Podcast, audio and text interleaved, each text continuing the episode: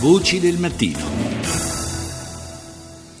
Do il buongiorno al generale Carlo Gian, eh, docente di studi strategici alla LUIS di Roma. Buongiorno.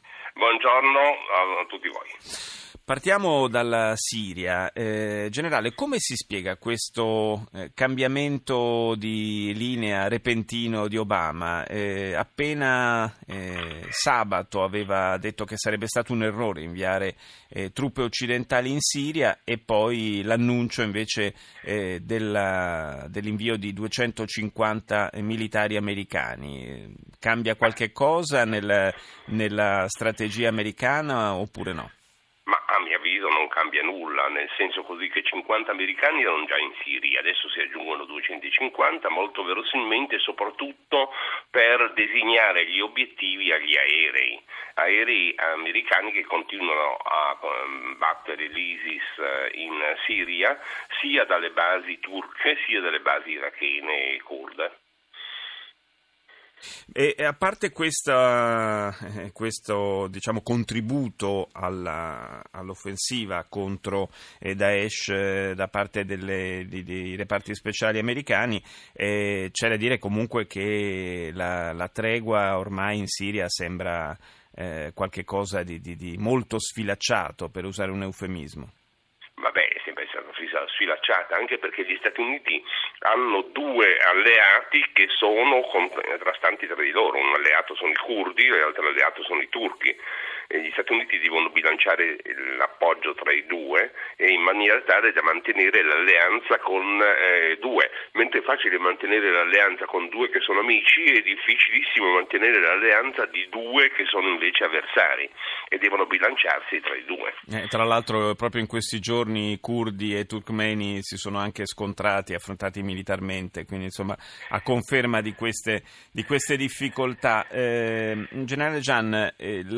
le prospettive del negoziato, eh, dicevo, con una situazione come questa eh, sul terreno, con l'abbandono dei colloqui di Ginevra da, da parte di, di, diciamo del grosso della maggioranza dell'opposizione a Bashar al-Assad, eh, che prospettive ci possiamo attendere?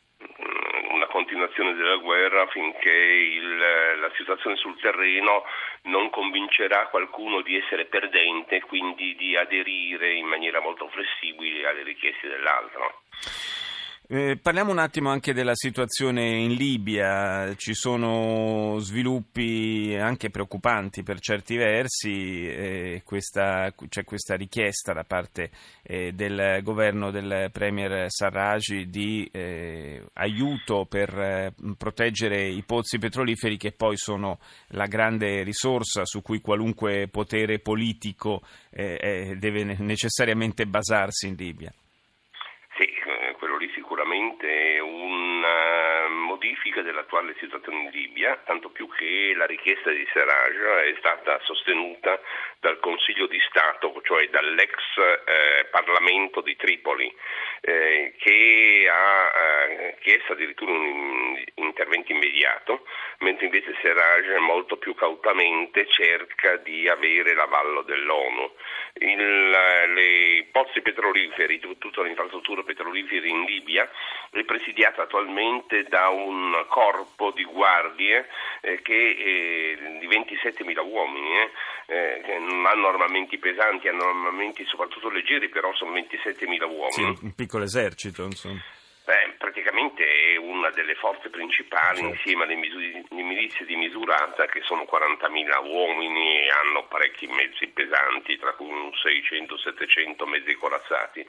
E il, queste milizie mm, fanno capo a un tipo molto strano, un, un certo Ibrahim Yadran, Ibrahim Yadran che faceva parte del gruppo libico islamico del mm, combattimento e che poi è stato uh, trasformato queste guardie del, uh, per la protezione delle infrastrutture petrolifere in una specie di milizia personale che sta combattendo sia contro l'ISIS sia contro il generale Haftar, Haftar che è invece molto anti-islamista, anti-islamico diciamo pure anche.